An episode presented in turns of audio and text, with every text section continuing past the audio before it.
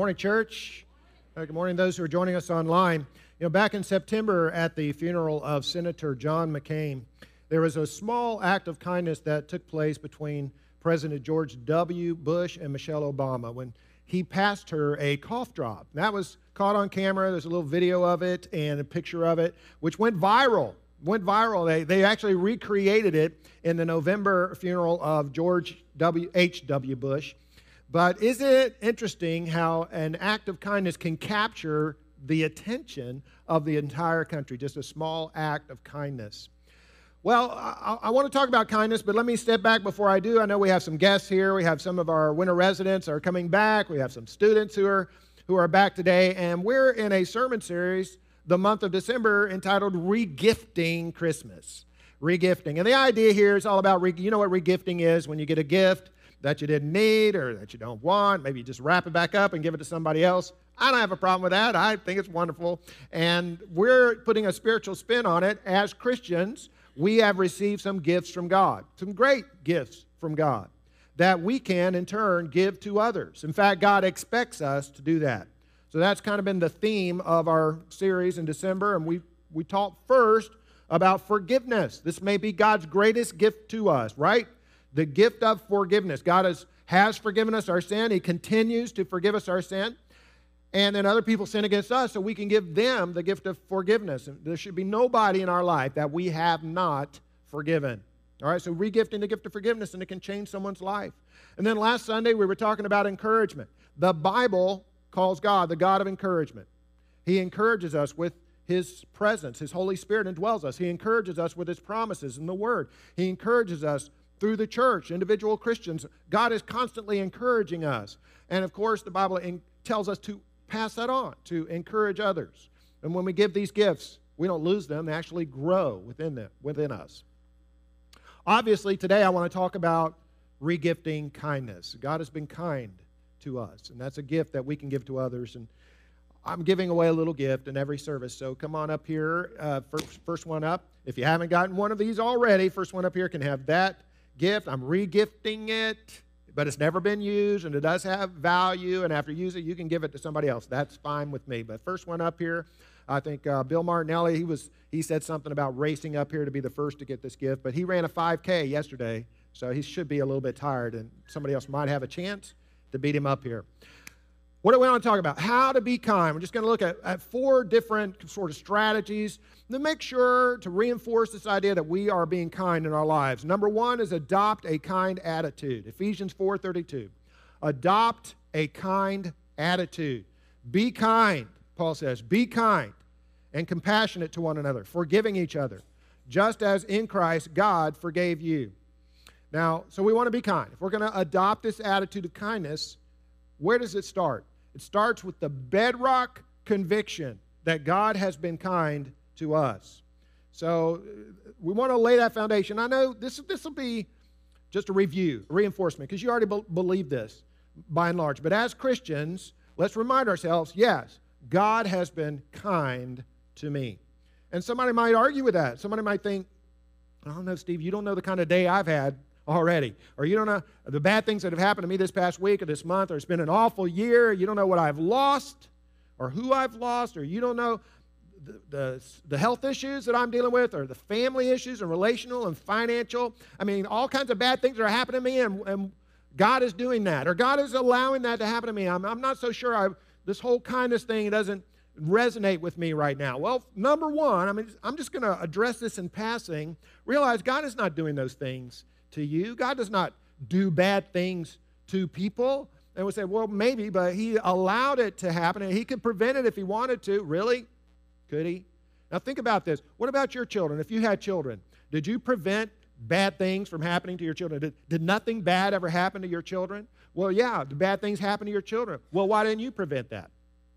Oh well steve well that's not the same thing. You know god's all powerful and he could no you could have prevented you could have prevented bad things from happening to your children. All if you just kept them at home you locked them in their room maybe homeschooled them never let them go out and if they're not with, with you in your presence.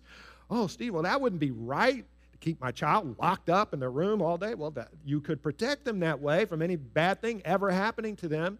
Oh well, that wouldn't be reasonable. Well exactly. None of us did that with our children. If you think about it, in order for God to keep bad things from happening to anybody, he would have to lock you up, never let you out, and lock everybody else up and never let them out. He would never allow anybody to exercise free will. But that wouldn't be right, and we wouldn't even want that. And so that's why there, there are bad things happening in this world, and God is not preventing everything negative. But that's not coming from God. The Bible says every good gift comes from God, the good things in our lives. So God is God is kind to his entire creation, not just to people. Jesus said God God cares about the birds. He cares about the flowers. The psalmist writes in Psalm 145 The Lord is good to all, and his mercies are over all his works. The eyes of all look to you, God, and you give them their food in due time. You open your hand and satisfy the desire of every living thing. This is the disposition of God is kindness, it's generosity, it's friendliness, and directed to his highest creation, men and women, mankind uh, specifically, the most concrete form is in his acts of redemption, what, the lengths that God has gone to to save us and to forgive us. And his loving kindness then takes the form of patience and mercy and grace and forgiveness. The two fish, this whole analogy, old analogy, remember the two fish swimming along, and the one fish says to the other, Boy, the water's cold today. And the other fish answers, Water? What's water? Didn't even realize he's swimming in water. He's surrounded by water. His environment is water. He takes water into his gills to get his oxygen. Well, likewise, we think of the kindness of God, we're swimming in the kindness of God. The, the kindness of God is our entire environment. God is being kind to you right now at this moment. He was kind to you this morning. He's going to be kind to you tomorrow. God's loving kindness, His benevolence, His friendliness. This is just His constant attitude and provision for us. So, again, I told you that this was just going to be review and reinforcement because you know this, but it's the foundation for us being kind to others. God has been kind to us. The obligation for us then is to reflect the kindness of God to others to be a channel of God's loving kindness. The fruit is a fruit of the Holy Spirit within us, is it not?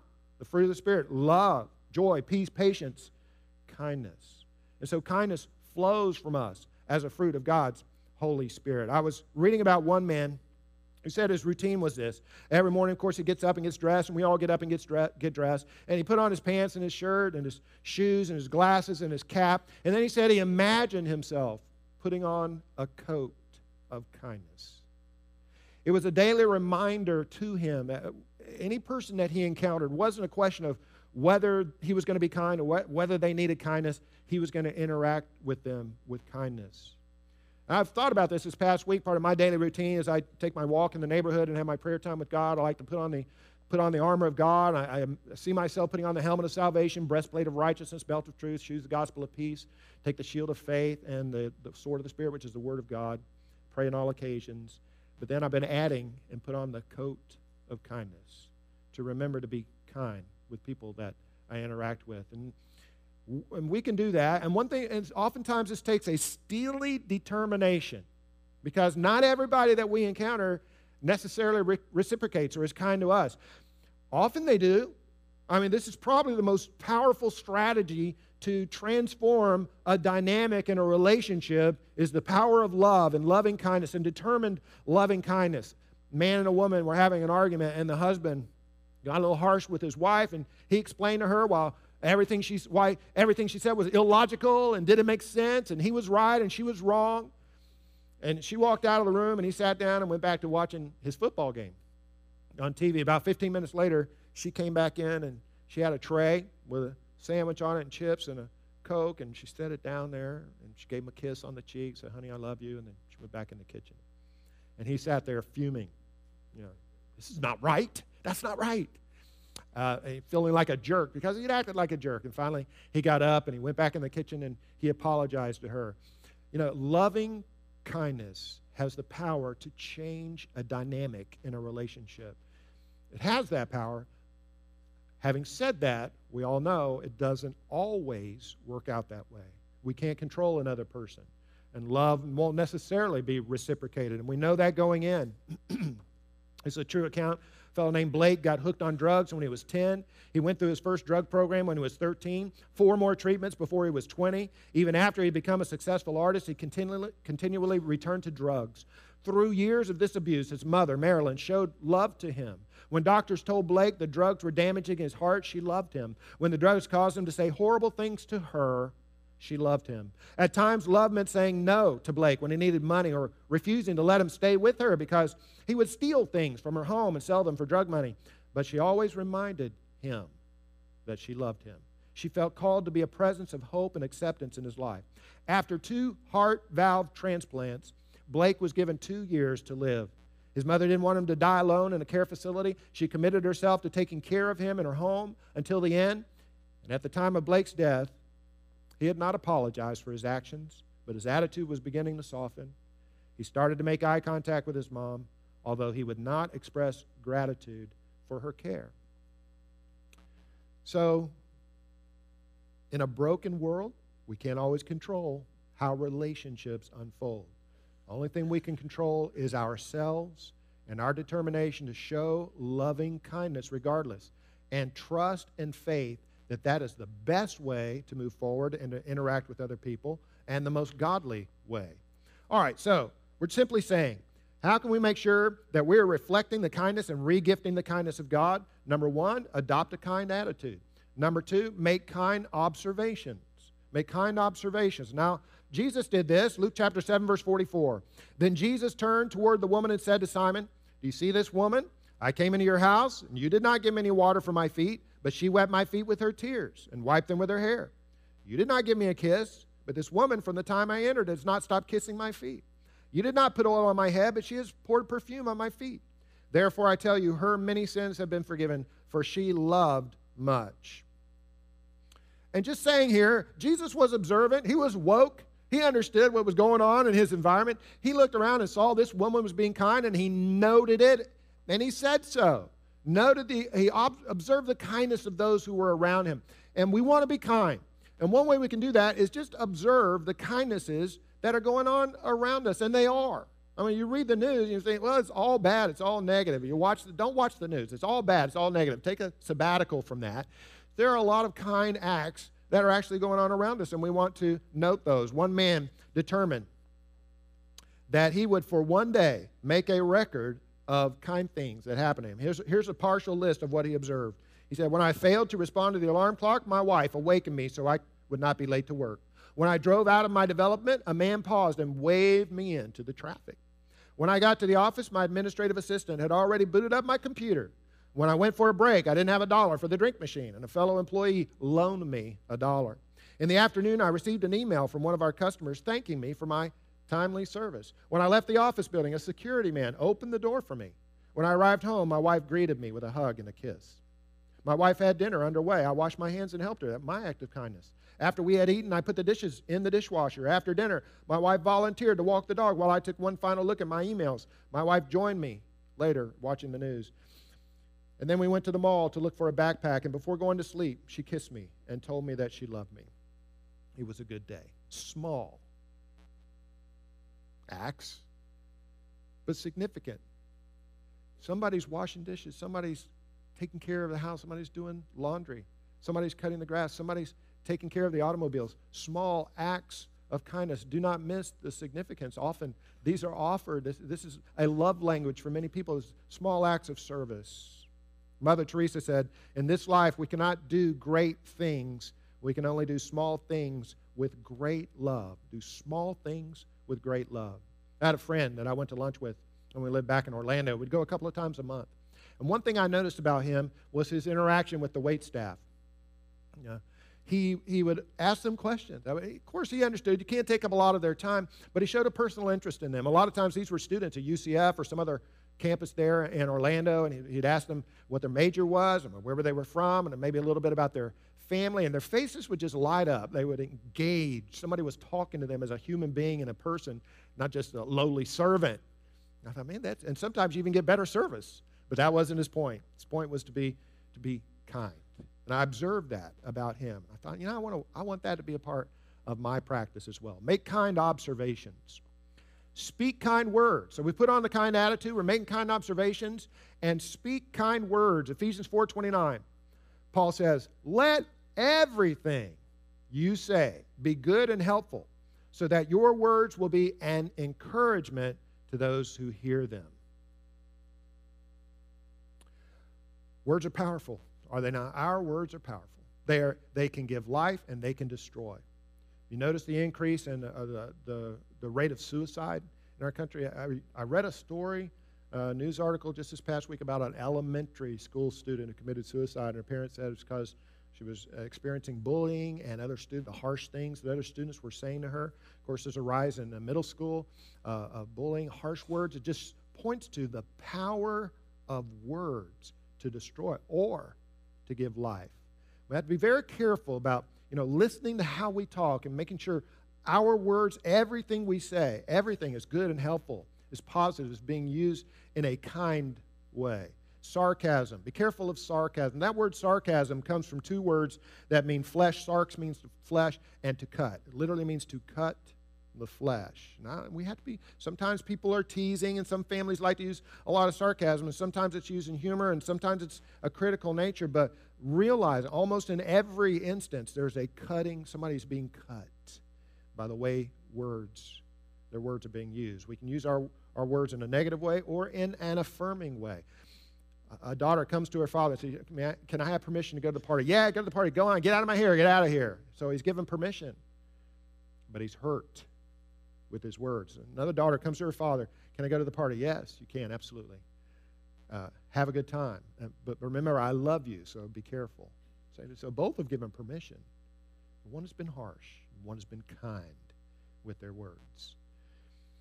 You know, some of the ways to do this number one, uh, just remember and think about the power of words. Number two, listen to how we talk, what our voice sounds like. I, I read a book called The Power of the Praying Parent by Stormie Omartian, and one thing she points out men, oftentimes we men don't realize how forceful our voices are, how loud they are, and sometimes how harsh they come across. We don't realize in our words how we're coming across. We need to listen to ourselves, recognize how powerful words are, and then listen to how other people are talking. And that can be an eye opener. And listen to the to the, whether their words are kind and encouraging or harsh. Just be a reminder. And and phrase things in a wholesome way. And take the unwholesome words that we use sometimes and change them into a wholesome form. Remember, when you, like when you're driving along, somebody cuts you off in traffic, and, and even when you're by yourself, you think, man, you're crazy driver, you're going to kill somebody. All right, just rephrase that and say, my friend, I hope you get home well and don't hurt anyone on the way. You know, just kind of change that around. But, but when you're, you know, what we do by ourselves or in private in our minds tends to come out in, in public forms as well. So, John Trent is an author. He's written many great Christian books and helpful books. He says that when he was young, uh, his father died, and his, bro- his brother, because he died young, had a lot of anger in their hearts and had trouble in school. But in high school, he had worked hard on a paper that he had written, and he got a failing grade on it. Now, he'd worked hard. Even though he'd started the night before it was due, he still felt like he'd worked hard. He brought it to his mom and showed it to her and was complaining. And his mom looked at it and she said, John, you know, you left out the references, you didn't put in a table of contents. But she said, other than that, this is so well written. I wouldn't be surprised if someday you make your living helping people with your words. She said that to him in high school.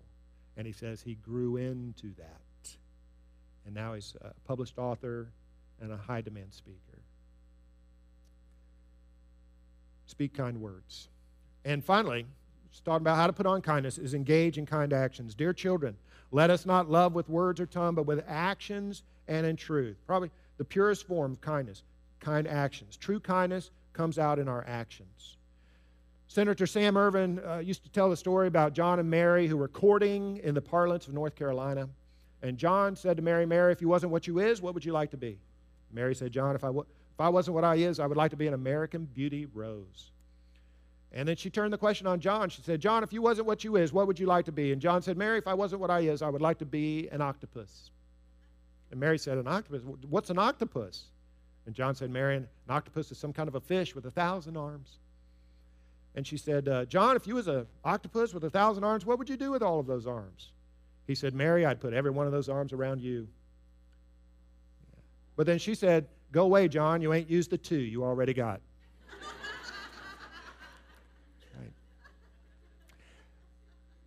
We do not lack anything that we need in order to be kind, do we? We, we don't need any more money than we have right now. We don't need any more influence, and we don't need any more opportunities.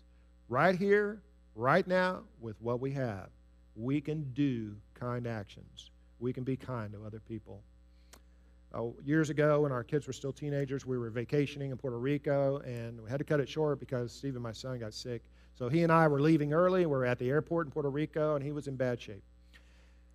And uh, we're waiting for the flight, and, and I could tell he was deteriorating. And finally, he said to me, Dad, I think I'm in real trouble here.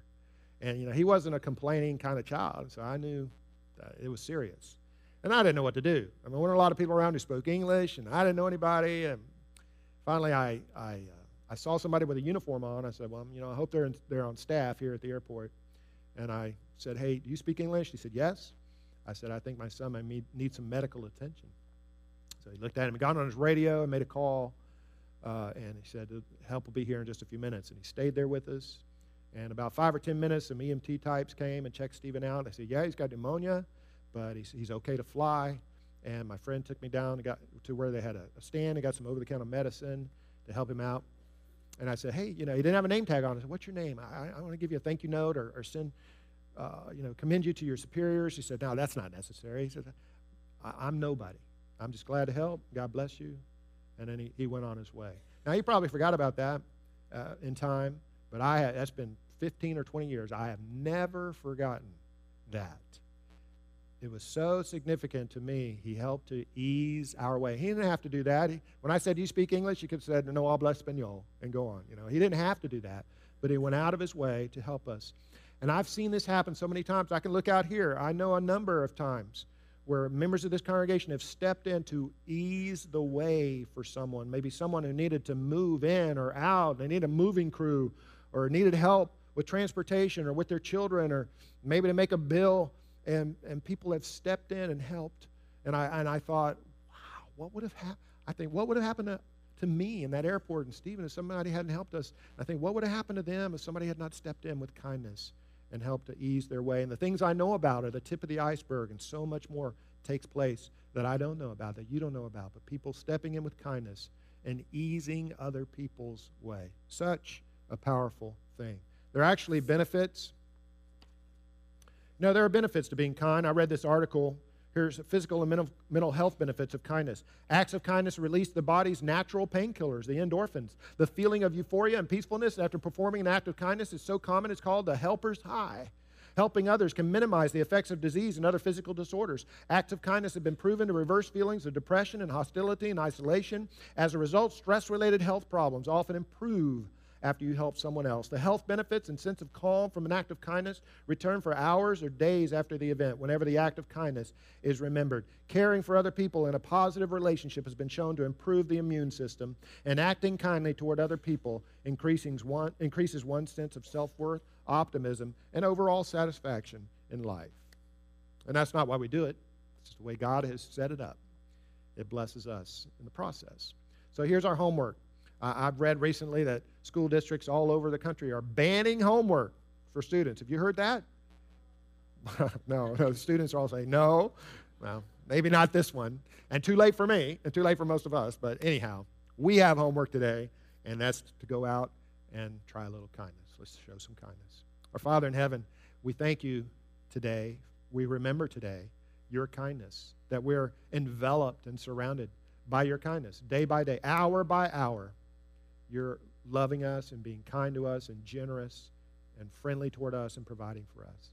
We pray that your Holy Spirit, out of your eternal riches, will strengthen us in our inner man and our spirit to produce this fruit of kindness, be a channel for your kindness to other people, and regift that. In Jesus' name, amen.